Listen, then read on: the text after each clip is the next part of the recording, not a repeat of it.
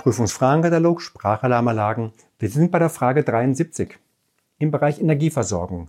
Die Frage ist, der Ruhestrom einer SAA beträgt 2 Amperestunden.